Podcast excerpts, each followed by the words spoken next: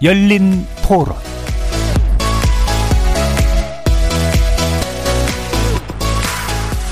안녕하십니까. KBS 열린 토론 정준희입니다.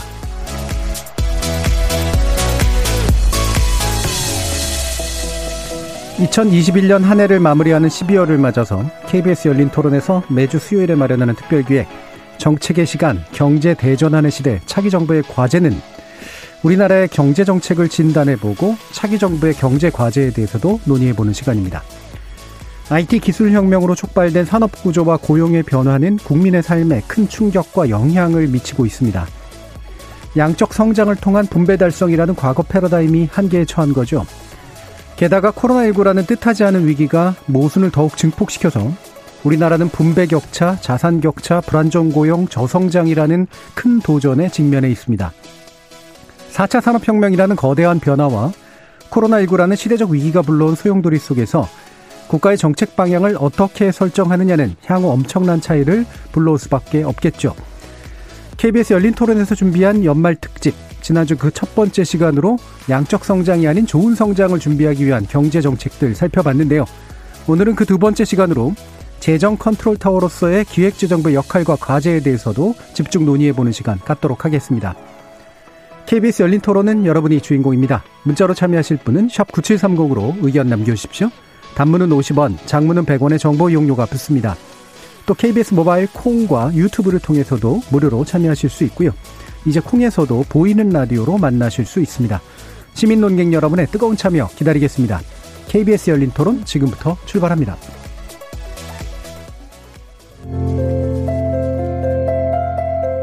원칙을 좀 지키면 좋을 것 같아요.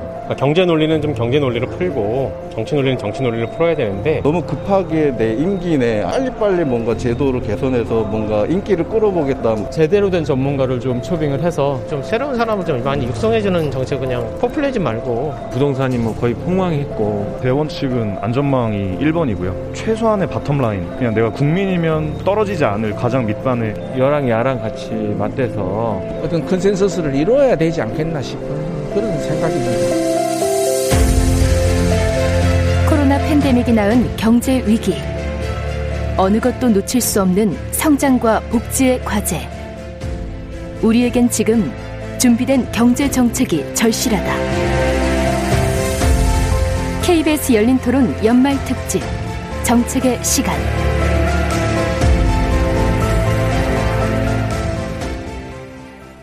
네, 오늘 연말 특집 정책의 시간 두 번째 순서 함께 해주실 세 분의 전문가 소개하겠습니다. 먼저 유덕한 중앙대 경제학부 교수 나오셨습니다. 안녕하세요. 자, 우석진 명지대 경제학과 교수 자리하셨습니다. 안녕하세요. 우석진입니다. 저를 함께 해주시는 빅데이터 더 빅데이터 전문가시죠. 김덕진 한국인사이트 연구소 부소장 함께 하셨습니다. 네, 안녕하세요. 반갑습니다. 김덕진입니다. 네, 저희가 이 언론토론 특집하면서 정책의 시간, 경제 대전환에 관련된 이야기하면서 공통으로 드리는 질문인데 아, 두 분의 전문가께 일단 대전환이 필요하다고 보시는 이유에 대해서 어, 간단히 좀 말씀 주시죠. 유덕한 교수입니다. 교수. 네, 유덕현 교수입니다. 예. 어, 먼저 대전환이 필요하다고 보는 이유가 저는 어, 우리 사회의 가장 큰 문제라고 보는 게 이게 집과 사다리라고 봅니다. 그러니까 20대는 잡이 없고 30대는 집이 없습니다. 그러니까 음. 집과 사다리로 표현되는 불평등과 불공정의 문제 이것이 사실은 굉장히 심각한 문제이고요. 그리고 저출생 문제, 노인 빈곤, 음. 그리고 노인 자살률 세계에서 가장 높은 거. 이는 이제 스스로 개인이나 어떤 가정이 해결할 수 없는 그런 사회 난제라고 볼 수가 있습니다. 이거를 어 해결하지 못하면 우리 사회가 보다 더 어, 선진 사회나 어, 살아가는데 어려움이 예상이 되고요. 또 하나는 지금 뭐 코로나 위기 때문에 경제가 굉장히 어려워졌습니다. 물론 어, 불과 1년 만에 저희들은 굉장히 우리나라는 어, 정상적인 성장을 하는 기반이 갖춰졌다고 볼 수가 있습니다. 하지만 성장은 했지만 어, 이른바 K자형 성장 형태가 보일 것이고, 즉, 과거로부터 성장했다고 해서 이제 그 밑으로 흘러가는 낙수 효과가 더 이상 작동하지 않는 경제. 네. 어, 그런 걸 생각해 보면 정말 대전하는 시대이고, 라고 생각이 듭니다. 네. 예. 음, 집과 잡이라는 말씀을 해주셨습니다. 사다리. 어, 뭐, 그뿐만 아니라 이제 또 이제 노인 빈곤의 문제라든가 이렇게, 어, 개인이 해결할 수 없는 문제에 대한 어, 대전환을 통한 해결. 된다이라고 하는 부분을 짚어주셨고요. 우석진 교수님 말씀도 부탁드리죠. 저도 뭐 유덕훈 교수님하고 이제 비슷한 생각을 갖고 있는데 한 두 가지 정도를 정리를 해볼 수 있을 것 같아요. 어, 첫 번째는 이제 코로나를 겪고 나서 어, 국가 역할에 대해서 우리가 이제 인식이 좀 바뀌었다. 예. 어, 기존에는 이제 어, 시장 경제를 통해서도 어, 충분히 어, 대부분의 일을 할 수 있을 거라고 생각했는데 우리가 지나가 보니까 어, 국가의 역할이 굉장히 중요하고 결정적인 어, 이런 역할을 할 수가 있고 국가 어, 역할을 못했을 때 어, 국민의 삶이 굉장히 공공해질 수 있다는 걸 우리가 깨달았고요. 그러다 보니까 이제 우리가 어, 어떤 기존의 복지 어, 체계보다도 조금 더 한 발짝 나간 그런 복지 체계를 갖춰야 된다. 그래서 예컨대 우리가 GDP 대비 한 복지 사회 지출이 한 11% 정도 되는데 선진국들은 보통 한 20% 가까이 돼요. 네. 그래서 음. 한 번에 가지 못하겠지만은 어, 그 정도의 어떤 인프라는 갖춰야 된다. 그래서 복지 국가 혹은 돌봄 국가 혹은 사회적 돌봄 이런 것들이 강화돼야 된다라고 하는 그런 어, 공감대가 형성이 됐다 보고요. 두 번째는 이제 어, 경제 성장과 관련된 문제인데 그 전에 우리가 어, 투입 위주로 그러니까 노동을 많이 투입하고 네. 자본을 네. 많이 투입해 가지고 이렇게 어, 성장을 이끌어 왔는데 지금 뭐 그런 상황은 아니거든요. 그래서 뭐 경제 활동 인구는 이미 줄어들기 시작하고 인구 자체도 이제 줄 거기 때문에 노동력 그 투입으로는 안 되고 자본도 마찬가지입니다. 그래서 또 투자를 뭐 획기적으로 늘려가지고 이거를 어, 갈 수 있는 데 한계가 있기 때문에 그다음 그렇다면 남은 건 생산성이거든요. 음. 그래서 이 사회에 이 생산성을 올릴 수 있도록 어, 정부가 요거를 한 조정하는 역할을 반드시 해줘야 된다. 그리고 부족한 데 있으면은 투자를 통해서 어, 생산성을 향상시킬 수 있는 그런 역할을 해줘야만 어, 앞으로도 우리 경제가 지속적으로 성장할 수 있는 여건을 마련할 수 어, 있을 것이다. 그래서 사고에 있어서 대전환의 어, 사고가 기존의 사고는 아니고 기존에 없던 사고를 우리가 해야 된다. 어, 음. 이렇게 판단하고 있습니다. 네. 음, 방금 말씀 주신 노동과 자본 투입 위주의 경제 성장 모형은 끝났다. 지난번에도 이제 한꺼번에도 경제학자님께서 이제 지적해 주신 공통의 이제 문제긴 한데요. 어, 어떻게 이제 생산성 문제를 해결할 것인가, 뭐 나중에 또 기회 되면 좀 더 얘기 나눠보도록 하고 오늘 또 초점 주제가 이제 기획재정부에 관련된 부분인데요. 특정 부서를 뭐 이제 타겟 잡아서 얘기한다라기보다는 국가 역할이 굉장히 증대됐고 재정의 역할이 증대됐는데 경제 정책의 핵심 부서로서 이제 기재부가 충분한 역할을 하고 있느냐에 대한 이제 평가가 좀 필요해서 그 얘기가 전반부에 좀 진행이 될 거거든요. 관련해서 또 간단한 평가 한번 해주시죠, 우석진 교수입니다. 어, 좀 약간 부담스럽기도 한데 예. 그래도 한번 그 비판적으로 한번 봐야 될 시기인 것 같긴 해요. 음. 그래서 제가 이제 그 기재부를 오랫동안 봐왔는데 지금 상태를 보면은 기재부 수장 포함해서 문화 전반적으로 어, 중장기 문제에 대처하는데 약간 미흡한 거 아니냐 음. 그런 생각이 좀 듭니다. 어, 이름이 기재부가 기획재정부잖아요. 네. 어, 그러면은 기획이 먼저 나오고 어, 그 다음에 재정이 나오는 거거든요. 음. 그 순서를 정하는 데에는 많은 논의가 있었을 거예요. 재정 기획부 해야 되는데 기획재정부 한 거잖아요. 네, 재정만 재정만 기획하는 것 같아서 아마. 그래서 아니 그러니까 기획 부분이 굉장히 예. 중요하다고 예. 봤기 때문에 예. 그걸 앞에다 놔두고 기획이라고 하는 거 하는 거는 중장기적으로 어떤 전략하에서 우리가 어 성장을 할 것이냐 경제를 이끌어갈 것이냐 사회를 이끌어갈 것이냐 그게 나와야 되는 거고 그그 그 아래에서 예산 배분을 하는 거거든요. 예. 근데 지난 어 문재인 정부의 두 명의 그그 그 부총리 어 김동연 어 장관하고 홍남기 장관을 거쳐가면서 예산실 라인이 사실 그, 그 중요한 의사결정들을 다 장악을 음. 하고 있거든요. 예컨대 뭐, 어, 뭐 경제수석이라든가 뭐 경제 정책실장은 뭐 기자부 출신이지만 예산실 출신은 아니지만은 그래도 예산실 라인들이 거의 장악을 하고 있어요.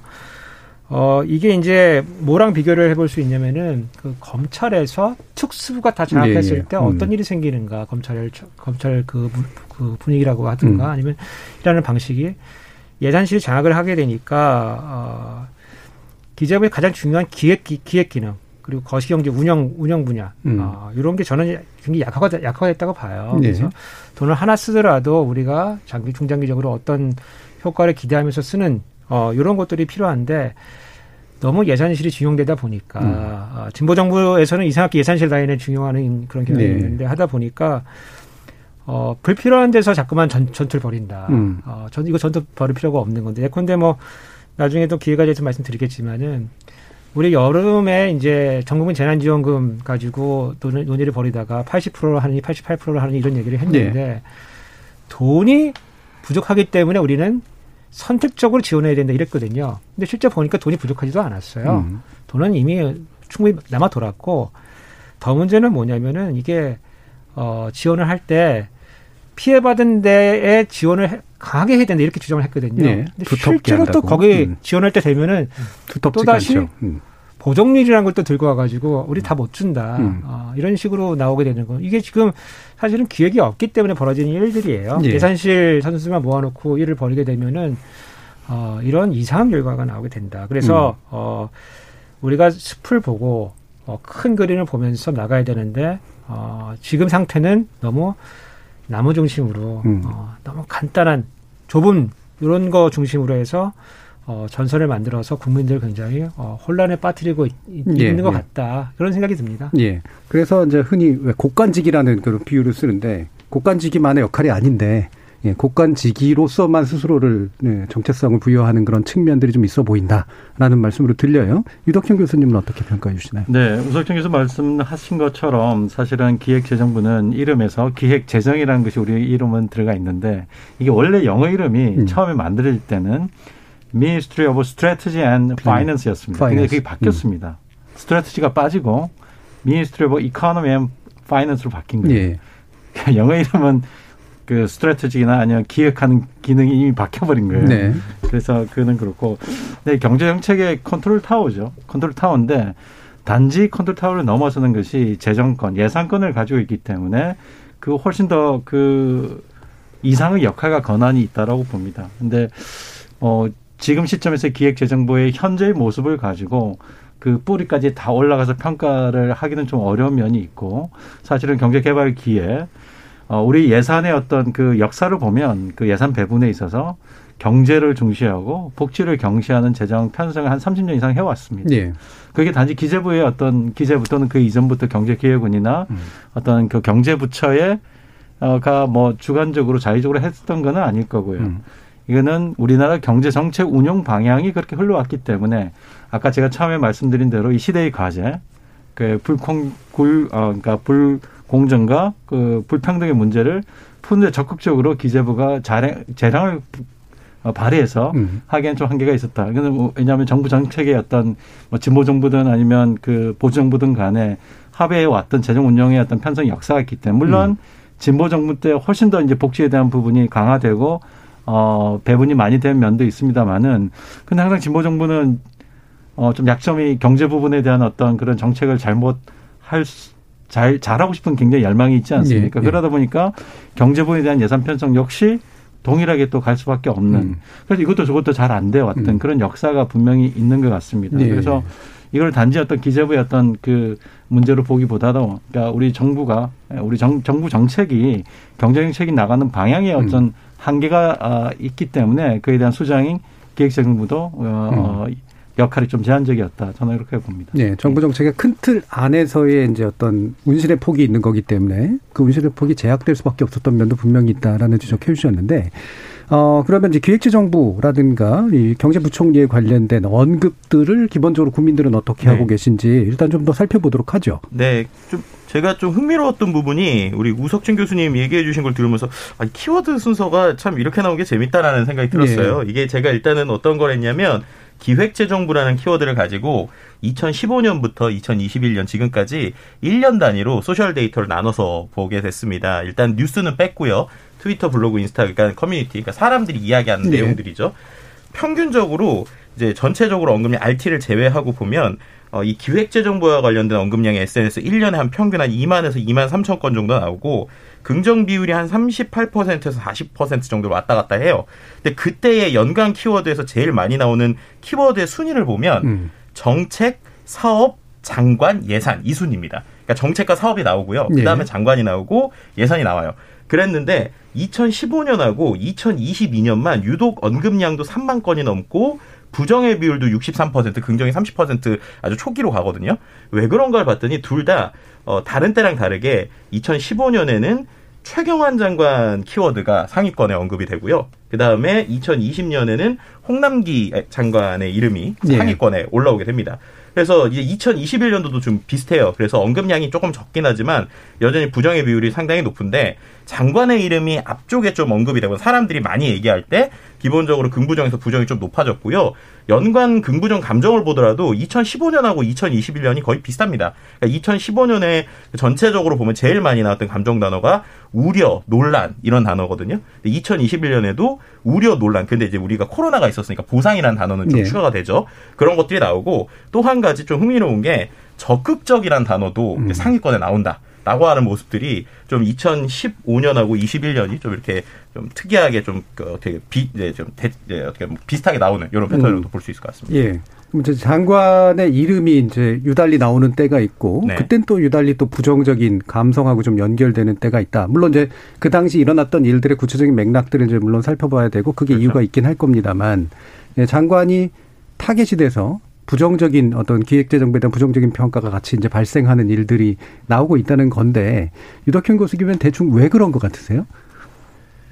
그 국민들의 기대 또는 네. 뭐 여당이든 야당이든 그 기대가 서로 간에 충돌이 될때 음. 그냥 어떤 그 누구를 혼내야 되거나 그렇죠. 책임을 돌려야 될 필요가 있을 때 예를 음. 들면 여당 같은 경우에는 어 여당에서 주창하고 주장하는 어떤 예를 들면 재난지원금에 대한 어떤 폭에 대한 집행 음. 확대 소상공인에 대한 지원 이런 것들이 사실은 어 제일 크게 형식적으로 보자면 기재부가 맡고 있는 셈인 것처럼 보이지 않습니까? 음. 그러니까 그에 대한 블레임을 해야 될 것이고요. 또 국민들 예를 들면 큰 경제 위기가 오거나 또는 뭐 어 국민들의 삶이 팍팍해지거나 그럴 때 그럴 때는 또 경제 정책에 대한 것이 잘못됐다. 집값이 네. 올랐다. 이거에 대해서는 사실은 누군가를 블레임해야 되는데 그 블레임의 대상이 사실은 어 그렇게 나타난 것이 아닐까 이렇게 생각을 해봅니다. 예. 예. 뭐 기본적으로 이제 그와 같은 심리학적 맥락이 흔히 있을 것 같다는 생각이 들어요. 네. 특정 인물을 잡아서 책임을 묻는 게 확실히 좀 더 편하고 자연스러운 일이기 되기 때문에 어떻게 보세요, 우석준 교수님?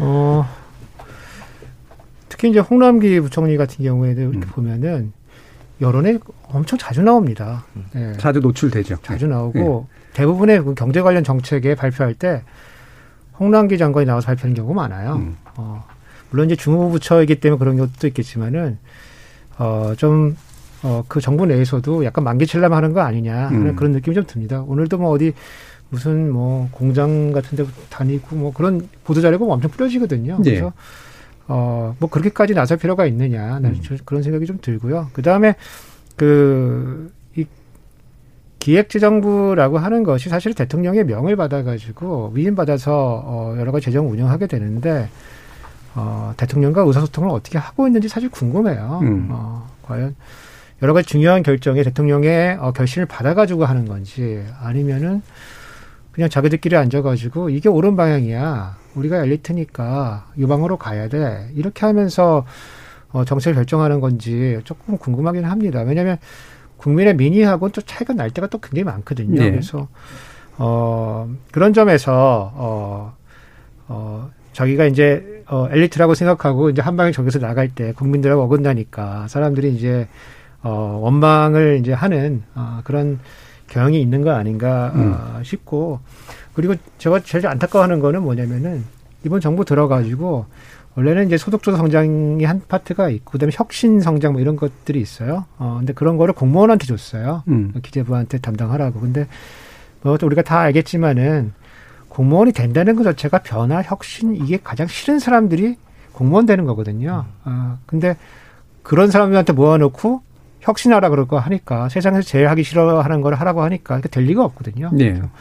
위원회 만들고 그다음에 뭐 그 위원회 위원장을 뭐 부총리로 뭐 차관으로 하니 장관을 하느니 뭐 그런 얘기 하다가 어 무슨 자격증 같은 거 만들고 그냥 치우는 거거든요. 그래서 여러 가지 그, 그 성과 면에서도 굉장히 저조하기 때문에 에, 그 억울하겠지만은 국민들이 인식할 때는 어, 그런 측면이 있기 때문에 어, 대표로 어, 그 장관이 혼나는 거다 이제 이렇게 음. 보여집니다. 네, 지금 저희 스프링허 유기님께서 시민의 관점에서 볼 때 기재부, 금융위원회, 금융감독원 이런 곳에서는 지독한 냄새가 납니다. 기분 탓일까요?라는 얘기를 해주셨는데 기도, 지독한 냄새가 뭔지는 잘 모르겠습니다만 이렇게 이제 왜 관련된 이제 그 어, 경제정책을 좀 나누고 있거나 또는 규제 기능을 나누고 있는 그런 정부 부처들이 있는데 이게 기재부 자체도 이제 기획원과 재정경 재정부가 이제 합쳐진 그런 형태이니까요. 이게 역사적으로 특정 정부마다 시기마다 이제 분리됐다 합쳐졌다 또는 이름이 달라졌다 이런 식의 일들이 생기는 건 뭐 흔한 일이긴 한데 이 역사를 좀 간략하게 한번 정리를 해 주죠, 류경 교수님께서. 네, 그 지금은 기획재정부라고 이름이 음. 붙어 있는데 이게 좀 역사가 좀 깁니다. 그래서 뭐 한번 말씀을 드리면 원래 이제 1994년까지 경제기획원, 기획원? 그리고 음. 재무부 이 두 개가 이제 쌍두마차로 있어 왔던 거죠. 경제기획원은 61년 7월부터 만들어졌습니다. 음. 그냥 군사 그 쿠데타 이후에 이제 경제 개발, 네. 기획 뭐 이런 거와 관련해서 주로 우리 보로 EPB 이렇게 이름 음. 많이 붙입니다. 근데 1948년부터 만들어진 게 이제 정부가 만들고 나서부터 처음 만드는 게 부흥청에서 네. 부흥청 부흥부 재무부가 이제 만들어진 거죠. 이것이 94년까지 굉장히 오랜 시간 동안에 이제 쌍두마차로 오게 됩니다. 그래서 경제기획원은 경제계획, 예산평선 집행 등을 하고 재무부는 화폐, 금융, 외국환, 국채, 세제, 대외경제 정책 음. 이렇게 다 하게 되는 거죠. 그렇게 하다가 이제 94년 12월에 이제 문민정부가 들어오면서 98년 2월 IMF 위기 때까지 이게 두 개가 합쳐집니다. 재정경제원. 재정경제원. 재정경제원이 음. 완탑이 되는 거죠. 예. 그래서 이게 이 두 개의 기능이 합해지니까 어마어마한 겁니다.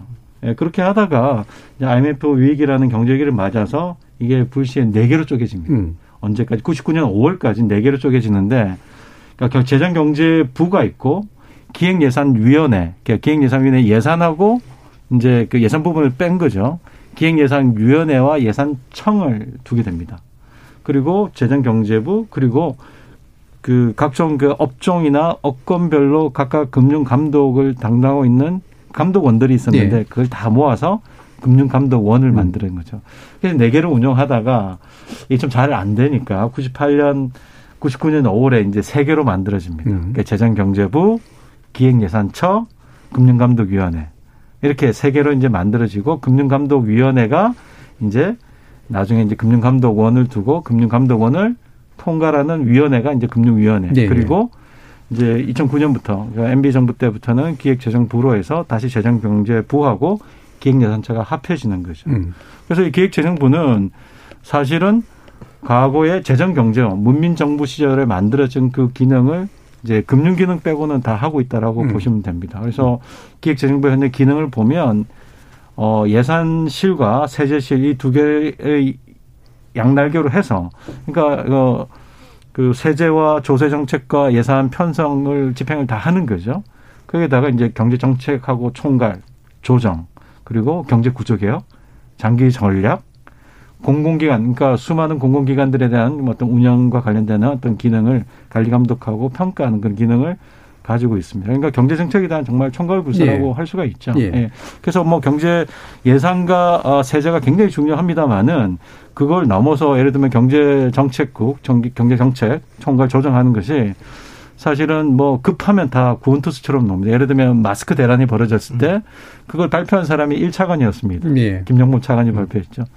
이번에 여소수 사태 벌어졌을 음. 때도 또 1차관이 이제 발표한 그러니까 경제부처와 관련되는 모든 것에 대한 총괄 조정 같은 것도 사실은 우리는 그러니까 국무총리 산하에 있는 조정실이 있음에도 예. 불구하고 예. 이그 아까 말씀드린 조세 정책, 예산 정책 모든 것에 대한 정책 어, 총괄 조정 기능을 사실 하는 것이 이제 기획재정부가 한다라고 음. 보시면 되겠습니다. 네. 이렇게 이제 시기마다 원래는 이제 기획 기능하고 그다음에 재정 조세 기능이 이제 분리되어 있던 것들이 어, 합쳐졌다 떨어졌다 이제 하다가 최근까지는 기획 재정의 형태로 이제 쭉 큰 부처로 이제 존재를 하게 된 건데 아, 흔히 왜 이제 행정고시 붙은 분들 가운데서도 엘리트 저 코스라고 부르는 게 이제 재경 라인이잖아요. 그렇죠. 예. 그 실제로 이제 파워가 세기도 하고 아무래도 부서 안에 부서 같은 이제 그런 느낌을 주기도 하기 때문인데 이게 뭐 시기에 따라 이유가 있어서 붙었다 떨어졌다 하는 거긴 하겠습니다만 좀 이렇게 거대한 부서로서 존재하는 것이 이제 지금 분명히 좀 문제를 만들고 있다 이렇게 판단을 하시나요? 무석진 교수님?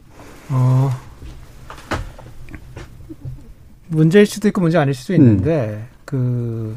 그뭐 다른 선진국도 보면은 저희가 소위 이제 어 영어로는 이제 Ministry of Finance 이렇게 부르고 뭐 재무부 혹은 뭐 재정부 뭐 이렇게 부르는데 어 보통은 어 그 부처가 넘버원 부처예요. 예. 네, 그래서 특히 이제 의원내각제 국가들의 그 구성을 보면은 그 권력 순위에서 보통 number two가 가서 그렇죠. 예. Ministry Finance에 가서 어 그 재정 관련된 이런 어 훈련을 쌓고 어 거기서 예산도 편성하고 어 그냥 어 훈련이 다 되면 이제 총리가 되는 거거든요. 그래서 내각 내에서 굉장히 센 부서고 음. 예컨대 뭐 영국 같은 데서 우리가 어그 그 재무부에서 예산을 냈는데 의회에서 부결했다. 그러면 의회 해산입니다. 어, 우리 불신임하는 걸 생각하고 어, 의회 바로 해산을 합니다. 음. 그러니까 자연스럽게 사실은 어 그 재무부 우리로 치면 기획재정부가 넘버원 부처가 되는 거는 어 당연한 건데 과연 지금이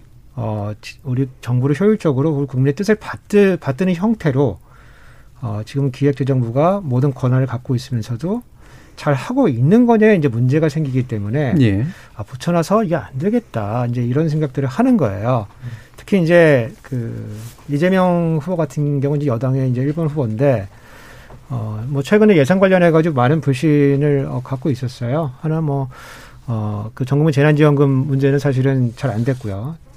두 번째는 이제 그 지역 화폐 관련된 것들은 예산을 도로 어, 기획재정부가 이제 축소해 왔다가 이거를 확대시켰거든요. 그 과정에서 이제 불신이 있는 거예요. 우리가 하려고 하는 정책을 니네가 막아서는 거 아니냐. 네. 아, 그런 불신이 있기 때문에 그렇다면 우리가 권력을 좀 나눠서 견제를 좀 해야 되겠다. 아니면 그 권력을 우리가 가- 찾아와야 되겠다. 이제 이런 생각을 하는 거고 이런 생각은 아까 유석현 교수님 말씀해 주셨지만은 어, 처음 나온 생각은 아닙니다. 음. 어, 그 이제 DJP 연합 어, 할 때 이제 미국이 이제 사실은 대통령제이면서 예산 편성권은 의회에 있지만은 예산 편성은 백악관 아래 이제 OMB라고 하는 어, 우리 뭐 예산 관리국이라고 하는 거기서 대통령이 예산안을 편성을 하고 그거를 이제 의회에 던지면은 이제 미국 같은 경우 예산 편성권이 의회에 있기 때문에 그걸 13개 그 예산 법안으로 만들어서 통과시키거든요. 네. 하지만 중요한 내용들은 그 백악관에서 한다는 거죠. 그럼 그 아이디어를 가지고 아까 말씀해 주신 어, 기획예산위원회 하고 예산 기능을 이제 청와대로 가져오려고 했었는데 음. 그게 잘 안 되니까 이제 분리를 일단 시킨 거예요. 그래서 기획예산위원회는 청와대로 가지고 오고 예산청은 어, 재정경제원을 한 단계 내린 재정경제부의 외청으로 두, 두은 거예요. 그 음. 1년을 딱 했더니 두 개로 예산하고 기획이 분리가 돼 있으니까 잘 안 들어가는 겁니다. 그래서 요거를 합쳐서 기획 예산처로 가져 만들어 가지고 청와대로 가져오려고 시도를 했어요. 네. 근데 어떤 일이 생겼냐면 그때 DJP 연합인데 JP가 반대를 한 거예요. 음. 너무 청와대가 비대지면 안 된다. 음. 그래서 총리실 아래로 기획 예산처가 이제 만들어지게 어, 되는 겁니다. 그래서 약간 그러한 어, 우리 경험이 있기 때문에 음.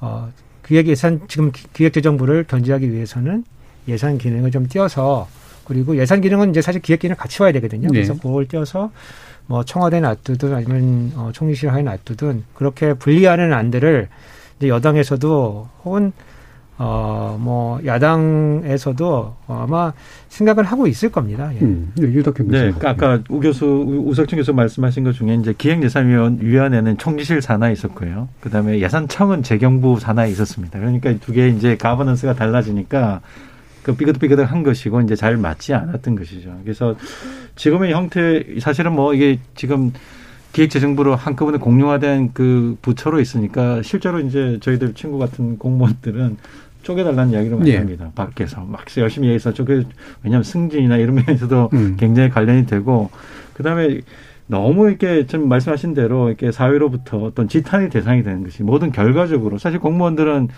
지시를 하고 시킨 것에 대해 집행을 할 것뿐인데 그 어떤 정책의 실패랄까 어떤 그런 것에 대한 책임까지 지게 되는 것이 과연 온당하냐 음.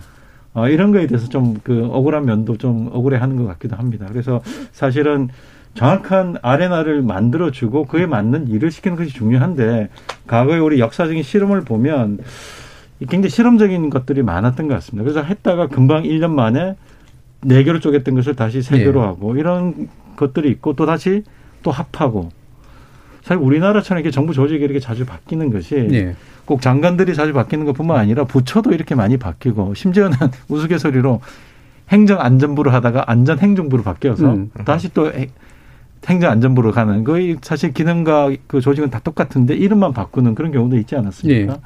더욱이 이제 경제정책을 총괄하는 부서인 이제 기획재정부에 대한 조직적인 개편을 얘기할 때도 그 어떤 그, 어, 사실은 기능과 그다음에 그 역할 롤에 대한 고민을 우선적으로 하고 그걸 최적으로 잘 받을 수 있는 체제가 뭔지.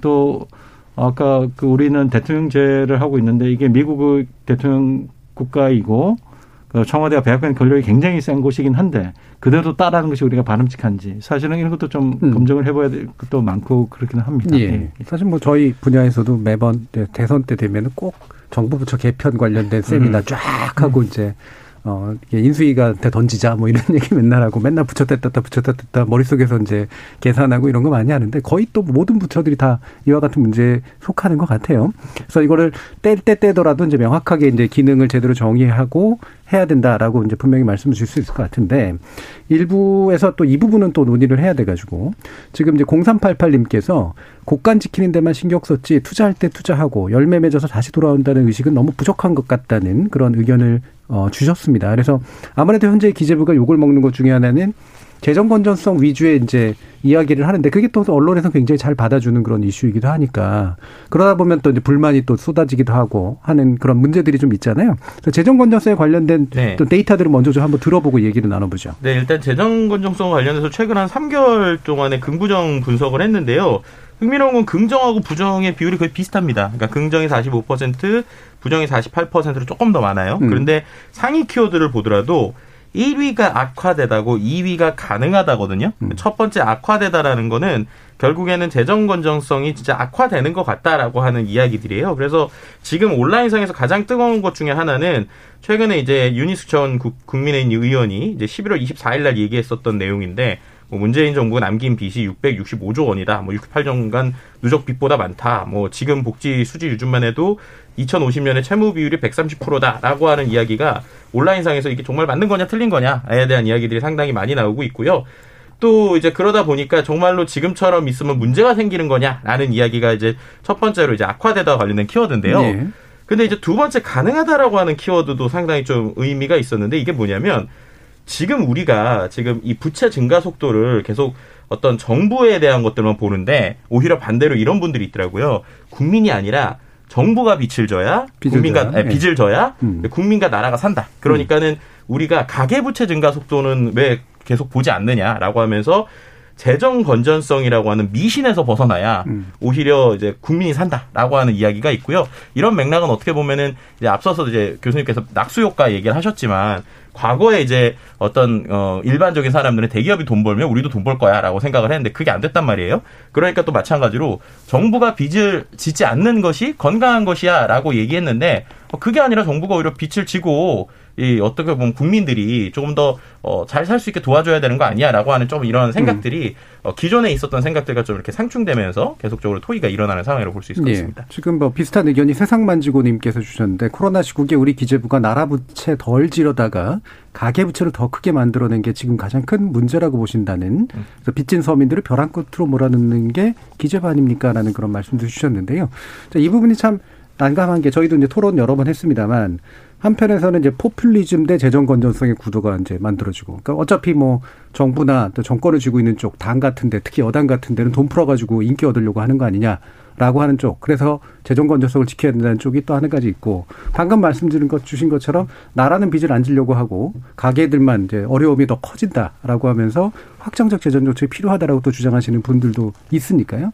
이와 같은 구도 속에서 이제 기재부가 어떤 뭐 이렇게 이런 입장을 취하는 건 너무나 자연스러운 일이다라고 이해할 수도 있는 거라서 한번 유덕균 교수님 말씀 주시죠. 네, 그 재정 건전성이란 말 자체가 사실은 굉장히 가치 중립적인 단어가 아닙니다. 그렇죠. 그 그러니까 자체가 가치가 재정은 굉장히 음. 건전해야 된다. 이거는 사실은 논박하거나 음. 반박하거나 이게 틀렸다라고 얘기할 음. 수 없는 그 용어인데 어, 영어적인 표현에서 사실 이렇게 잘 쓰지 않고요. 재정의 지속 가능성이라는 말을 많이 네. 쓰기도 합니다. 근데 어쨌든 영어부터 그렇게 이야기하면 보통 재정 건전성의 척도로 이야기 많이 하는 것이 어, 국가 채무 비율이죠. GDP 대비 몇 퍼센트 이렇게 이야기를 합니다.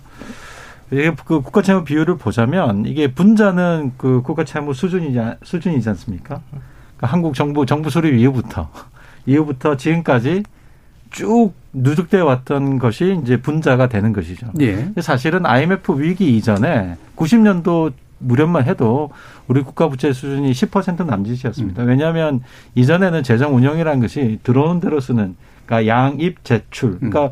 세입을 정하고 그다음에 쓸 걸 정하기 때문에 빚을 질 일이 없었던 거죠. 예.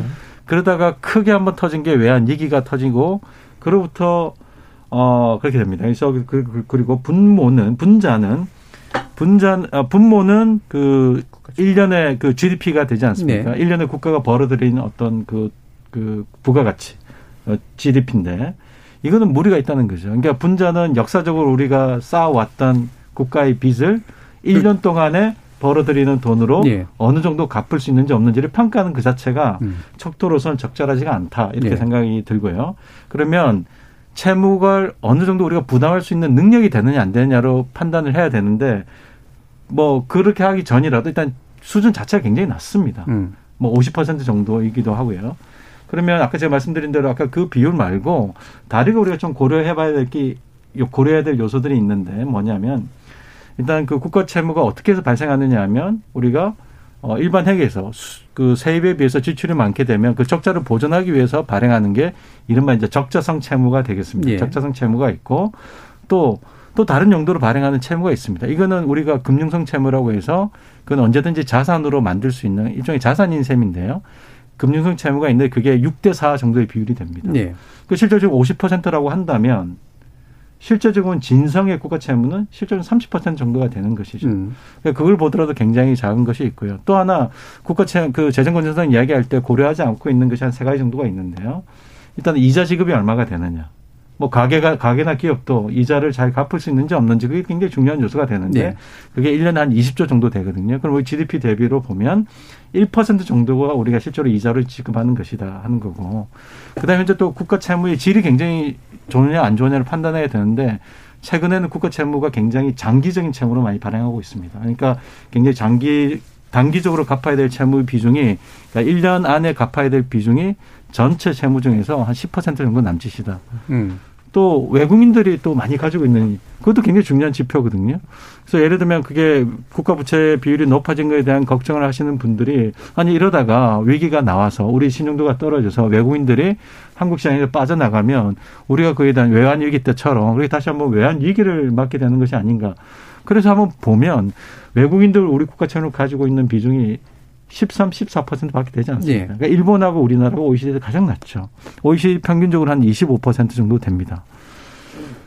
그래서 그 어떤 기준을 보더라도 지금의 재정 건선성의 어떤 지표로 얘기하는 국가 채무 비율 자체도 그렇게 높지 않고 또 거기에 대해서 국채 금융 채무도 고려하고 여러 가지 미시적인 어떤 그런 요소를 평가하더라도 상당히 건전한 면이 있습니다. 그렇기 음. 때문에 저는 어떤 절대적인 기준을 들이 사실 절대적인 기준이라는 건 없거든요. 예, 그렇기 때문에 현재까지 재정 건전성은 굉장히 예, 나쁘지는 않다. 음. 그리고 무엇보다도 개념을 지속 가능한지의 여부, 지속 가능한 재정, 뭐 이런 측면에서 예. 바라봐야 된다 이런 생각을 가지고 있습니다. 지금 8228님께서 어, 우리 50%는 넘습니다. 공공기관 부채 포함해야 됩니다. 그게 글로벌 스탠다드입니다라는 말씀 주셨는데요. 네. 예, 기준이 뭐 기준을 뭘로 잡아야 되냐, 스탠다드라는 게 솔직히 있느냐라고 하는 부분도 이제 물론 네. 어, 질문의 여지가 있긴 있잖아요. 예. 그래서 그 국가 참 맞습니다. 참그 음. 시장 그, 그 청취자께서. 청취자께서 말씀하신 게 있는데요. 그게 이제 어, 우리 국가 채무를 볼 때 D1, D2, D2. D3가 네. 있습니다. 그러니까 말씀하신 거는 D3 기준으로 이야기하는 거고요. 근데 국가별로 비교할 때는 보통 D2 기준, 그러니까 네. 일반 정부 기준으로 해서 중앙정부, 지방정부, 그리고 사회 연계금 같은 걸 포함해서 하는 것이 이제 국가의 어떤 비교 기준이고요. 제가 말씀드린 50%는 중앙정부 기준, 음. D1 기준입니다. 그렇죠. 그래서 예.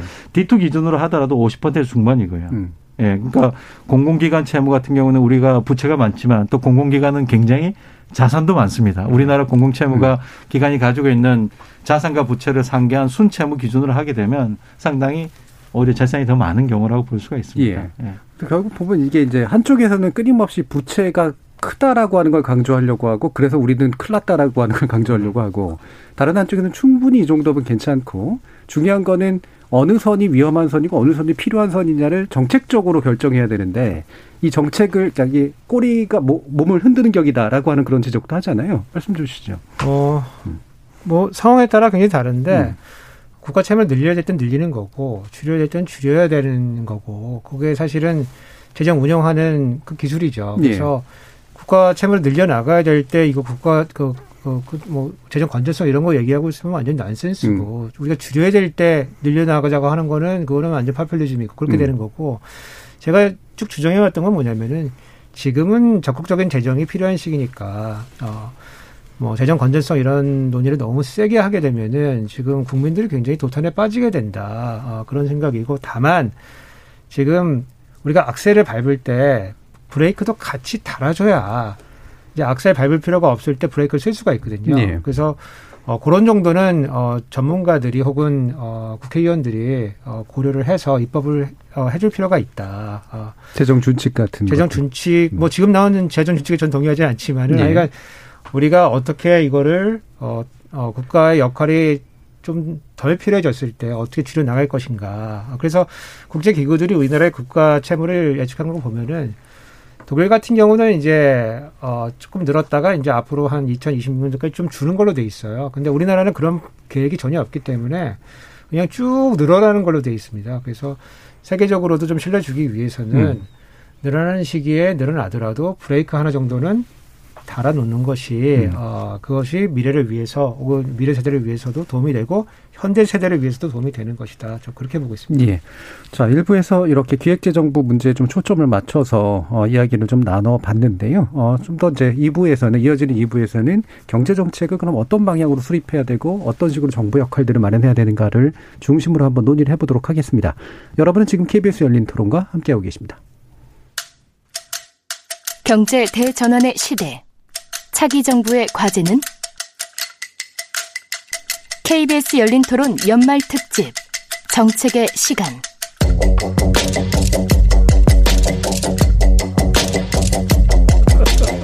연말 특집으로 준비한 KBS 열린 토론 재정 컨트롤 타워로서의 기획재정부를 논하다라는 주제를 놓고 우석진 명지대 경제학과 교수, 김덕진 한국인사이트 연구소 부소장, 유덕현 중앙대 경영학부 교수 이렇게 세 분과 함께 하고 있습니다.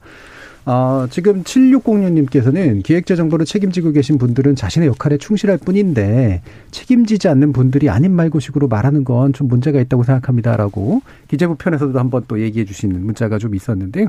사실 이게 편견을 가르자라고 하는 얘기가 아니라 올바른 논점을 준비해 보자라는 이제 그런 이야기인데 아, 자 일단 이제 이게 논란이 됐던 것들이 이제 결국은 재난지원금 문제 가지고 한참 또 이제 홍남기 부총리가 얘기가 된 거잖아요. 특히 또 보편 선별. 아까 우석진 교수님께 쓸데없는 거로 싸우게 만든다라고 하는 건 얘기를 해주신 예이기도 한데 여기 이 부분도 한번 민심 먼저 한번 짚어보도록 하죠. 네, 이 재난지원금과 관련된 전체적인 언급량과 내용을 좀 봤는데요.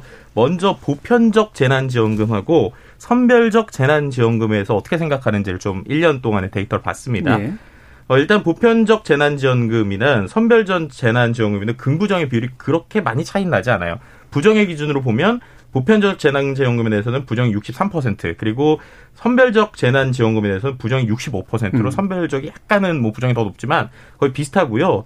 어, 키워드는 조금 다릅니다. 이제 보편적 같은 경우에는 아무래도 포퓰리즘이라고 하는 단어가 좀 많이 나오고 음. 뭐 비판하다, 고통, 우려, 손실, 피해 뭐 이런 단어가 나오고 선별적 같은 경우에는 반대하다라고 하는 키워드가 좀 특별히 좀 많이 보이는 것 같아요. 근데 둘 다 어쨌든 피해라고 하는 키워드는 이제 맨 앞에 있고 이 피해를 어떻게 보상해 줄까라는 것인데 한 가지 좀 흥미로웠던 거는 근원적인 전 흥미로움인데요. 보편적 재난지원금이 1년 동안의 SNS상 언급량이 4,600건 정도밖에 되지 않아요. 음. 그리고 선별적 재난지원금당 9천여 건 정도인데 그냥 재난지원금 있잖아요. 예. 그냥 재난지원금 관련돼서는 44만 건이 넘습니다. 예, 예. 그리고 거기에서는 긍정이 37%로 부정보다 높습니다. 음. 그러니까 결국에는 어떤 어 보편적이든 선별적이든 실제로 재난지원금 자체는 받아본 사람들 그리고 특히나 SNS상에서 일반적인 사람들의 입장은 상당히 부정보단 긍정적이었고 실제로 이런 것들이 SNS상에서도 재난지원금이 나와서 실제 이걸 통해서 소비에 진작이 됐다라고 하는 의견들이 있었던 예. 뭐 이런 전반적인 얘기까지 좀 음. 드릴 수 있을 것 그러니까 같습니다. 재난지원금 자체에 대해서는 긍정적으로 경험하고 긍정적인 태도가 가- 갔는데 네. 그게 이제 보편이나 선별 논쟁으로 들어가는 순간 이제 서로 그렇죠. 싸우게 되는 네. 그런 일들이 벌어진다는 말씀이시잖아요. 네, 네. 그럼 일단 요거 가지고 한번 얘기를 해보죠. 우석진 교수님 어떠세요? 어, 저는 뭐 음. 상황에 따라 다르다고 보는데, 어, 1차하고 5차 할 때는, 그때는 전국민 재난지원금이 저는 맞다고 봤어요. 예. 왜냐면 1차는, 어, 우리가 지금 코로나 초창기고, 그리고 우리 경제에 어, 개멸적인 영향을 줬던 시기이기 때문에, 그리고 선별할 수 있는 기능조차, 어, 백데이터가 없었기 때문에, 이때는 뭐, 어, 전국민 재난지원금 하는 거는 불가피한 선택이었다 보고요.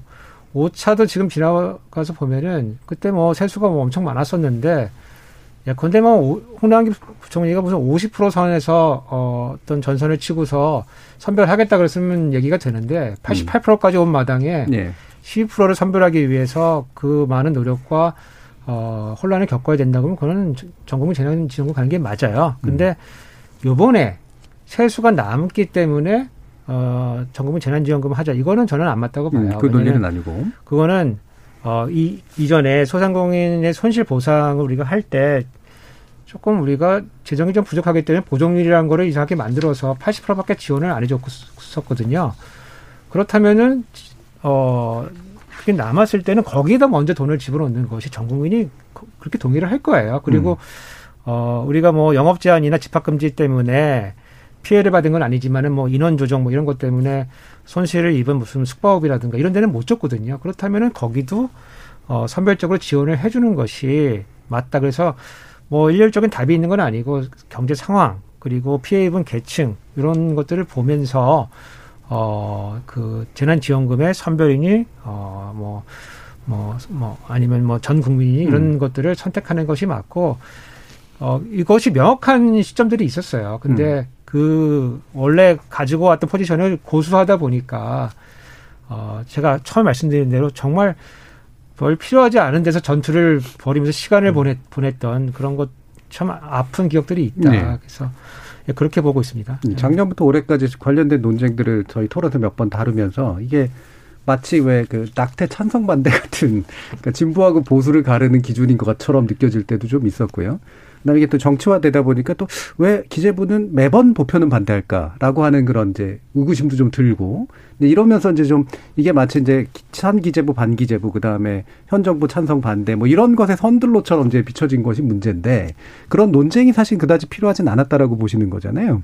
어떻게 생각하세요? 어, 좀 전에 그 빅데이터 그 흐름을 좀 그 생각을 좀 해봤습니다. 음. 해봤는데 좀 인상적인 게 뭐냐면 어, 보편이든 선별이든 그 자체가 이슈가 된 건 아니고 재난지원금 그 자체가 압도적인 어떤 키워드였다는 음. 거 아닙니까? 저는 국민들이 이렇게 생각했다고 생각합니다. 그 보편이든 선별이든 학자들이든 관료든 정치인들이 논쟁하는 것은 뭔가 이게 더 좋은 것이 이런 것인데 이런 걸 가지고 생각하는 것보다 국민들한테는 실제로 네. 그것이 어떻든 간에 나는 정말 뭐 먹고 살아야겠고 음. 필요한 건데 그거보다 오히려 이게 좋은 거니까 더 좋은 걸 주기 위해서 마치 논쟁하는 것처럼 보였다는 것이 저는 그 빅데이터에 나타난 민심이라고 저는 생각을 음. 합니다. 그래서 지금 따져 보면 상당히 좀 우리가 어 헛수고를 많이 했다라고 네. 생각이 들고 특히 오차 진행금 오차 그 재난지원금 그 할 때 추경할 때 88%를 가지고 기획재정부가 전투는 이겼었다고 생각합니다. 음. 전쟁에는 졌다고 생각합니다. 네. 결국에는 민심과 그다음에 국민들 특히 뭐 경기도나 충남이나 이런 데는 지자체의 어떤 재원을 동원해서 100%를 주지 않았습니까? 결국에는 받, 받은 데 받지 못한 데 사이에 아마 민심의 흐름은 음. 지지하는 것은 훨씬 더 많았을 거라고 생각이 들고요. 또 방법론적으로도 100%를 다 주고 예를 들면 고소득자 같은 경우에는 재정적으로 나중에 연말 정산할 때 돌려받는 방법도 네. 있고 여러 가지 창의적인 방법이 많은데 그러니까 그 그런 면에서는 굉장히 좀 기재부가 그 기재부의 다운 다운 어떤 모습 그러니까 그 기재부가 음. 지금 시점에서 비판받는 음. 그런 모습이 좀 있지 않았나라는 생각이 좀 듭니다. 예. 네, 홍석준 교수. 그 그때 우리 5차 때 생각을 해보면은 그 홍남기 부총리가 우리가 어 뭐 예산을 좀 아껴야 된다 이런 얘기를 많이 했는데 그러면서 상생 소비 지원금이라는 걸 또 했어요. 네, 그렇죠. 그래서 음. 신용카드 캐시백. 네. 그래서 신용카드 캐시백 2분기보다 어 쓴 3% 이상 쓴 거에 10%를 월 10만 원씩 해서 네. 돌려주겠다라고 하는 그 복잡한 어, 그런 정책을 했거든요. 그러면서 예산 편성도 했어요. 네. 처음에는 3개월 해가지고 조 단위로 음. 편성했었거든요. 네. 그, 뭐 2개월로 나중에 줄었, 줄었지만은 음. 그 돈이 다 있었던 겁니다. 그게 음. 사실은. 그리고 상생소비 지원금의 효과라고 하는 거는 그거는 뭐 이렇게 생각하고 저렇게 생각해봐도 효과가 있기 어려운 구조거든요. 음. 어, 그래서 그냥 원래 3분기에 소비 많이 하는 각그 개인들이 그냥 돈을 그냥 찾아가는 거지 그것 때문에 소비를 더 많이 하고 이런 것도 아니거든요. 음. 그래서 그런 상황을 고려해 봤을 때, 어, 그 5차 지, 5차의 그 재난지원금 상황은 참 이해하기 어려운 전투를 벌인 거다, 네, 사실은. 네, 네. 네. 그러니까 이게 계속 얘기가 되듯이 이게 재난지원금의 뭐 방식은 후차적인 문제고 재난지원금이 필요하냐 아니냐 그다음에 정책적 방에서 어느 누구에게 얼마만큼을 줘야 되냐 이게 일단 나오고 그 방식을 어떨 때는 이제 보편적으로 지급할 거냐 선별적으로 할 거냐가 이제 결정되는 방식이어야 되는데 흔히 한 얘기가 이제 돈이 충분하면 다 드리면 좋지만 돈이 충분하지 않아서로 이제 보통 논리적으로 이제 만들어지잖아요. 그래서 그런 게 좀 아, 그렇게 적 합한 논쟁의 방식은 아니었다 이런 생각이 일단 좀 들고요. 두 번째로 또 기본소득에 관련된 부분에 대해서 빅데이터 얘기한 어, 분석하신 부분 또 한번 얘기해 주시죠. 네, 그 기본소득과 관련돼서도 지금 그 두 교수님께서 얘기해 주신 거에서 저는 또 어, 힌트를 얻은 게 아, 이게 재난지원금에 대한 논의랑 좀 비슷한 느낌의 흐름이라는 생각이 들어요. 예. 실제로 1년간의 기본소득과 관련된 전체적인 어, 긍부정의 비율을 보면은 뭐 기본적으로는 부정이 59%로 높은데 뭐 상위 키워드에 뭐 비판, 포퓰리즘, 반대하다, 비판하다 이런 키워드가 있습니다. 근데 여기서 좀 중요한 건 1년간의 긍부정 추이의 흐름인 것 같아요. 월간으로 봤을 때 오히려 2020년 12월이나 1월 이럴 때는 그 긍정의 비율과 부정의 비율 거의 비슷합니다. 그래서 어 2021년 3월 같은 경우는 긍정이 44%, 뭐 4월도 41%, 5월도 46%. 그러니까는 올 상반기 한 5월까지만 해도 오히려 이 기본소득에 대해서 사람들이 긍정의 비율이 거의 부정과 비슷하거나 약간 낮은 수준이었거든요. 근데 6월부터 이게 갑자기 긍정의 비율이 뚝 떨어져서 30%로 음. 가요. 그래서 웬 그런가 봤더니 이때가 이제 어 이재명 지금 이제 후보께서 이제 기본적으로 이야기를 하기 시작한 거 이것이 네. 정책적으로 이슈가 되기 시작하면서부터였고요. 그래서 지금 어 10월, 11월, 12월 들어서는 거의 긍정의 비율이 20%대까지 지금 떨어져 있는 상황입니다.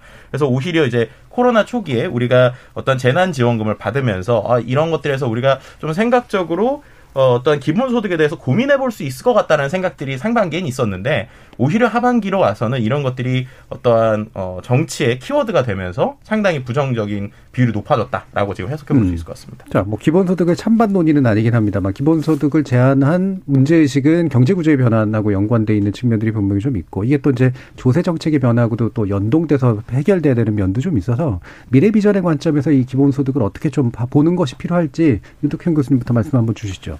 네, 기본소득은 그 미래가 언제가 될지가 사실 음. 중요할 것 같습니다. 뭐 당장 몇 년 후인지 음. 아니면 그 어느 어느 시점에서 우리가 그 미래 어떤 산업 변화나 노동의 변화 이런 것들이 맞닥뜨려서 정말 자비 없이 있을 모든 대부분의 사람들이 기본 소득으로 이제 그 직업을 받아야 될 상황이 오는 거는 언제가 될지 사실 예측할 수는 없는 거고요. 많은 변화가 있긴 합니다. 그런데 아까 말씀하신 것 중에서 기본 소득에 대한 거는 이제 직업을 규모 그다음에 어, 또 어느 정도 장기적으로 할 건가? 또 무엇보다도 재원 조달 방안과 관련해 가지고 아마 그 여론의 어떤 부침이 있지 않았을까 싶습니다. 그러니까 처음에는 굉장히 어 참신한 아이디어로 들고 나왔던 것인데 이게 그러면 어, 다른 것들을 안 주고 이걸 주는 것이냐? 아니면 이걸 대체해서 주는 것이냐? 네. 얼마를 주는 것이냐? 그리고 어디에서 이것을 재원을 조달할 건가? 이런 거에 대해서 아주 적극적이거나 명쾌한 어떤 설명이 음. 사실은 좀 부족하지 않았나라는 음. 생각이 들고요. 그래서 예를 들면 처음에 이제 국토보유세나 네. 탄소세나 음. 또는 뭐 여러 가지 소득세 뭐 여러 가지 기본적인 어 조세 현행에 있는 세금을 걷어서 이제 어떤 것도 사실은 석연찮은 그 명확한 답이 되지 음. 않기 때문에 아까 말씀한 그 빅데이터 상의 흐름에서 좀 어, 사실은 이 여름까지는 비등하게 나왔다가 지금 떨어지는 것이 좀 그런 연원이 있지 않나 음. 그런 생각이 듭니다. 그렇죠. 예. 기본적으로는 어, 그렇게 취지에서는 좀 그, 그 매력적인 면이 있어. 근데 막상 정책으로 이제 들어가 보려고 하니까 이게 현실현, 현실화 된다면 글쎄 아직 잘 모르겠는데 이제 이런 것들이 이제 많아진다는 거죠. 원래 받던 것을 못 음. 받게 되지 않을까 이런 네, 것까지 좀 그 그러는 것까지 이제 영향을 받았을 거라고 생각을 합니다. 음. 그러니까 얹어 주는 거구나 이런 생각을 음. 못 하고요. 예. 최근에 이제 그 청년들이 이런 얘기들을 하면 예전에 는 처음에는 청년들이 이런 걸 좋아할 거라고 생각했는데 네. 오히려 이게 내 돈 뺏어가지고 주는 것 같은, 그러니까 음. 미래 세대에 나한테 부담을 주는 것 같은 이제 그런 이제 느낌도 많이 좀 들어하는 것 같더라고요. 우석진 교수님 어떠세요? 어, 유석경 교수님 뭐 말씀 잘해주셨지만은 음. 그게 뭐 일자리가 이제 사라지기 때문에 어, 그렇다면은 뭐 국가가 뭔가 좀 소득을 좀 보존해줘야 되는 거 아니냐. 어, 그 시대가 지금 왔는가라고 네. 하는 질문에 있어가지고 참 동의하기는 어려울 것 같아요. 음. 그 특히 이제 코로나 국면 거쳐가면서 제조업이 정말 중요한 거였구나. 음. 어, 이런 생각들을 더 많이 갖게 됐거든요. 그래서 어, 그 부정이 높아진다는 거는 이제 점점 현실화될수록 아, 이게 지금 현실은 아니구나. 이제 음. 이런 생각들을 많이 갖게 되는 것 같고 저는 이제 기본적으로 기존에 이제 복지국가가 되기 위한 아젠다들이 좀 있어요. 뭐 돌봄을 더 강화한다든가 아니면 사회복지 종사자들 처우를 개선한다든가 어, 사각지대를 없앤다든가 이제 이런 여러 가지 우리 아젠다들이 있는데 기본소득을 하게 되면은 이런 아젠다를 뒤로 물릴 수밖에 없습니다. 어, 그러면은 우선순위상에서 기본소득이 뭐 중요할 수도 있지만 다른 것보다 더 앞서가는 네. 우선순위냐라고 물어봤을 때 참, 참 동의하기가 어, 쉽지는 않아요. 그리고 재원 측면에서도 일자리가 없어지기 때문에 기본소득을 줘야 된다면 일자, 일자리를 뺏어간 사람한테 사실은 어, 재원을 조달을 해야 되거든요. 그러면 로봇이니 무슨 이제 뭐 자동화니 뭐 이런 데 스마트 이런 데다가 과세를 해서 그 돈으로 재원을 마련해서 이쪽으로 돈을 준다면 모르겠지만 지금 나온 건 국토 보유세거든요. 음. 그래서 약간 딱 맞아 떨어지지는 않아요. 그런 음. 정합성 차원에서 어, 좀 조금 정합성이 좀 떨어지는 것 같고 그리고 기존에 이제 현금성 이런 어, 지원들을 어떻게 할 것이냐. 그걸 그대로 다 놔두고 놔두고서 이걸 따로 진행한다고 하니까 현실성에 조금 떨어지는 거 아니 이런 생각이 좀 들어요. 예전에 이제 아동 수당이라는 게 생길 때 보면은 기존에 이제 아동 복지 프로그램에 뭐 10에서 20%가 삭감이 됩니다. 그게 왜냐하면 그 재원을 마련해야 되기 때문에 네. 삭감이 되는데 보통 그 삭감을 당하는 그 프로그램의 당사자들은 보통 이 사회 약자 취약 취약계층이에요. 아니면 투표 안 하는 사람들. 그러니까 기본소득이 들어와서 만약에 자리 잡게 된다고 치면은 제일 먼저 도끼를 맞을 사람들이 누구냐? 그러면 음. 취약계층이 될 거다. 투표 안 하는 사람들이 될 거다라고 하는 거는 쉽게 생각해, 생각해 볼 수 있는 거거든요. 다만 이제, 어, 기본소득의 취지를 살려가지고, 소위 말하는 범주형 기본소득. 예컨대 음. 뭐, 청년들한테 주던 돈들이 있었는데 다 모아서 이거를 청년형 기본소득으로 준다. 예. 농민에게 주던 것들 모아서 효과적으로 농민에게 기본소득을 준다. 이런 것들은 해볼 수 있고, 그것이 잘 되면은 또 확대해 나갈 수 있다고 봐요. 음. 다만, 너무, 어, 처음부터 뭐 크게 벌게 되면은 아마 어, 반대하는 측이 훨씬 더 강하게 반대를 할 거기 때문에 시작도 못하게 될 가능성이 좀 있거든요. 네. 지금 0388님께서 먼 미래로 보면 기본소득은 전 인류가 갈 수밖에 없는 길 같은데 현재로서는 아주 고차방정식일 것 같습니다. 많은 숙고의 시간이 필요할 것 같고요. 단순 돈 문제는 아닌 것 같습니다 라는 말씀도 주셨습니다. 자, 그럼 사실 결국은 복지는 해야 될 것 같고 그다음에 선진국형 복지가 필요하고 그러려면 이제 조세 부담도 늘어나야 되고 그러면 증세라고 하는 정치인이 제일 건드리기 싫어하는 문제가 나올 수밖에 없는 건데 어, 관련해서 먼저 민심 한번 짚어보고 예, 두 분 말씀 또 들어보도록 네, 하죠. 그 복지 정책에 대해서 좀 흥미로운 부분이 뭐였냐면요. SNS에서 복지 정책이란 단어나 증세 정책이라는 모든 단어가 어, 긍정 일단 복지 정책부터 보면 긍정의 비율이 48%, 어, 부정의 비율이 46.2%, 중립이 5.4%예요. 네. 그 증세 같은 경우에는 부정이 상당히 높습니다. 60%로. 음. 근데 이 복지와 관련돼서 나오는 감성어가 전 되게 의미 있다고 생각해요. 음. 왜냐하면 부정이 어, 46%고 긍정이 48%니까 긍정이 조금 더 높잖아요. 근데 1등 단어는 부정 단어입니다. 어떤 음. 단어냐? 틀리다라는 단어예요. 음. 그러니까 이게 복지를 뭐 좋다 나쁘다가 아니라 복지 정책이 틀렸다라고 이야기하는 게 상당히 높다는 겁니다. 그러니까 음. 결국에는 어 이렇게 복지를 많이 한다고 하는데 실제 이제 청년들 같은 경우도 뭐 청년을 위한 집을 지어준다고 하는데 정말 그 집에서 3인 가족, 4인 가족이 편하게 살 수 있는가? 이제 그 사이즈나 이런 어떤 아니면은 거기에서 있는 그 좁은 것들을 실제 가봤을 때 느끼는 어떤 체험들이 이런 것들에 대한 어, 우리에 대한 정말 이게 복지인가 뭐 이런 얘기들도 SNS 좀 나오는 부분이 있고요. 또 이제 복지에 대한 것도 여러 가지가 가는데 정말 나에게 이게 얼마큼 와닿는가에 대해서 좀 느끼지 못하는 일부 음. 분들이 이건 복지가 좀 틀린 것 같다라고 하는 의견들이 좀 많이 있었던 부분이 좀 존재했고요. 예, 예. 그러다 보니까 이 증세 정책과 관련돼서 부정이 높은 게 어, 1위로 나온 키워드가 약간 비아냥되는 음. 단어예요. 대단하다라는 단어가 음. 나옵니다. 그러니까 아이고 이렇게 뭐 증세를 또 하려니 대단하다 막 그런 느낌인 거죠. 그러니까는 네. 어떻게 보면 이 복지와 그 증 이제 그 증세라고 하는 단어에서 어쨌든 뭔가 복지를 한다고는 하는데 이게 과연 나에게 오는가에 대해서 좀 느끼지 못하시는 분들이 틀리다는 단어를 좀 많이 쓰는 이런 것들을 예. 볼수 있었어요. 그럼 그 부분을 이제 해석을 해보면 이제 네. 복지 자체에 대해서 찬반이라기보다는 네. 그러니까 복지가 나한테 느껴지는 체감되는 구체적인 복지로서 돌아오는지 그렇죠. 잘 모르겠다. 네. 이 부분이고 그게 이제 부정하고 연결이 되면 그 그런데 그 체감은 안 되는데 왜 증세를 해서라도 복지를 하겠다는 거지? 뭐 이런 정도로 대충 단순화시킬 수는 있는 것 같은데 예, 예, 어떻게 보세요? 이게 증세가 필요하다라고 또 생각하신 입장이시고 부가세 얘기도 하시는 것 같은데 우석진 교수님. 어 저는 뭐뭐 뭐 그냥 증세 론자입니다. 예. 증세 론자고 어, 현 정부가 했던 이런 핀셋 증세 이런 데 반대했고요. 어, 보편적 증세 해야 된다고 어, 말씀드렸고 그 우리가 지금 이 상태로는 지금 사실 살아가기 좀 어렵습니다. 어, 조금 더 서로 돌볼 수 있는 또 사회적 돌봄이 강화되는 사회로 가야 되는 거고 그렇다고 하면은 어, 보편적 증세를 통해서 어, 뭐 우리가 세원을 확보하지 않으면은 그쪽으로 이제 못 가, 못 가는 거거든요. 그래서 음. 어, 그런 측면에서 어, 증세할 수 있는 방안을 좀 찾아야 된다. 어, 회피할 것이 아니고 찾아야 된다. 마침 오늘 이제 김종인 위원장, 어, 총괄, 총괄위원장이죠. 총괄선대위원장. 총괄선대위원장이 음. 증세 관련된 언급도 했어요. 음. 그래서 어, 소득세, 법인세는 힘들겠지만, 어, 뭐, 부가가치세를 직접 언급하지는 않겠지만, 예.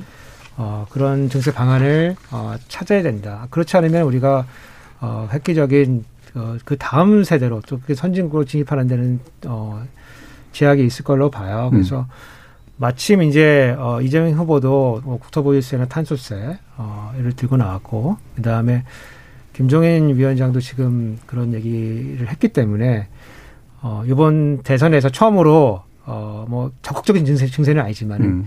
재원 마련에 있어가지고 어, 이 증세를 포함한 논의가 된다고 하면은 상당히 이제 생산적인 논의가 어, 진행이 되고 국민들이 이제 반대하는 것들은 뭐냐면은 저거를 어, 필요성은 내가 이해를 하지만 저 돈을 줬을 때 저것들이 어, 잘 쓸까? 음. 자기네들 위해서 쓰고 그다음에 네. 낭비되고 어, 쓸데없는 보도블록 가이고 음. 저기서 이제 그 사실은 복지 수혜자가 될 만한 요건이 안 되는데 저거 어떻게 어 수를 내 가지고 돈 받고 있고 또 그리고 또 자랑하고 그거를 그런 거를 목도하고 있기 때문에 전달 체계의 효율성이라고 하는 측면에서 어 그런 거 강화 없이 그냥 복지 정책만 늘려나가는 거는 그냥 어, 밑 빠진 독에 물 붓는 시기다라고 음. 하는 그런 질책으로 들려요. 그렇기 예. 때문에 기획재정부가 사실은 그런데 더, 어, 그, 집중해가지고 국민의, 어, 이 납세자의 돈, 돈만 원이라도 허투루 쓰이지 않도록, 어, 그런 거를 관리 감독하는 거를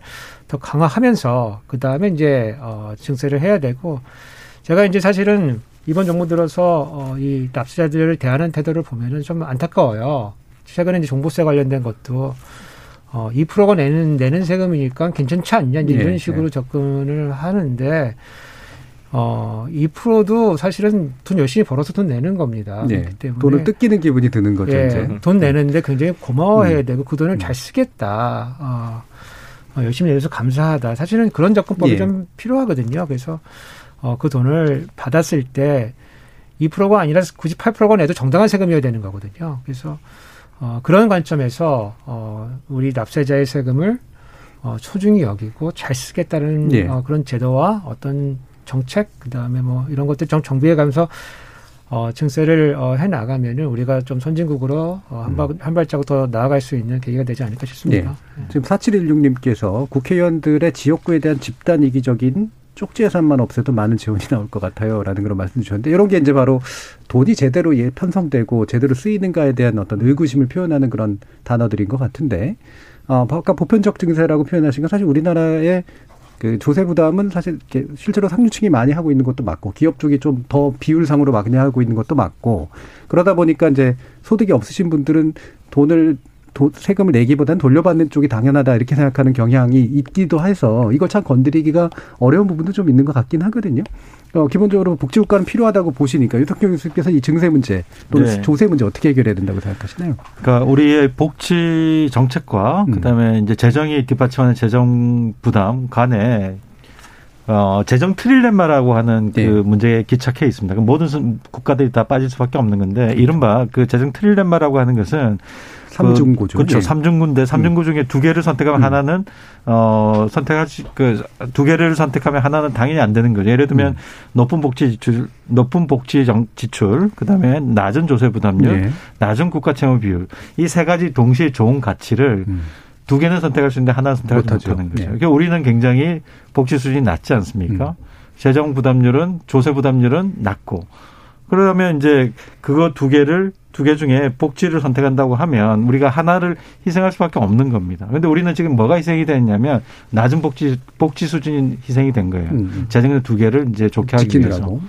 뭐 모든 선진국이 다 여기서 벗어날 수가 없습니다. 음. 그러니까 그런 관점에서 보자면 우리가 복지 수준이 낮다라고 하는 것은 결국엔 정부의 재정 규모가 낮아서 그렇습니다. 그러니까 음. 서구 선진국들은 보면 2차 대전 후에 고속 성장을 하면서 재정 규모가 커지죠. 커지는 걸 보면 복지 수준이 늘어나기 때문에 커지는 겁니다. 그러니까 음. 어느 정도의 복지 지출을 할 것인가를 결정하고 그에 맞게 그 다음에 이제 그러면 재정을 어느 정도로 조달할 것인가의 문제가 이제 뒤따라오는 문제거든요. 재정을 정해놓고 복지준을 정하는 것이 아니라.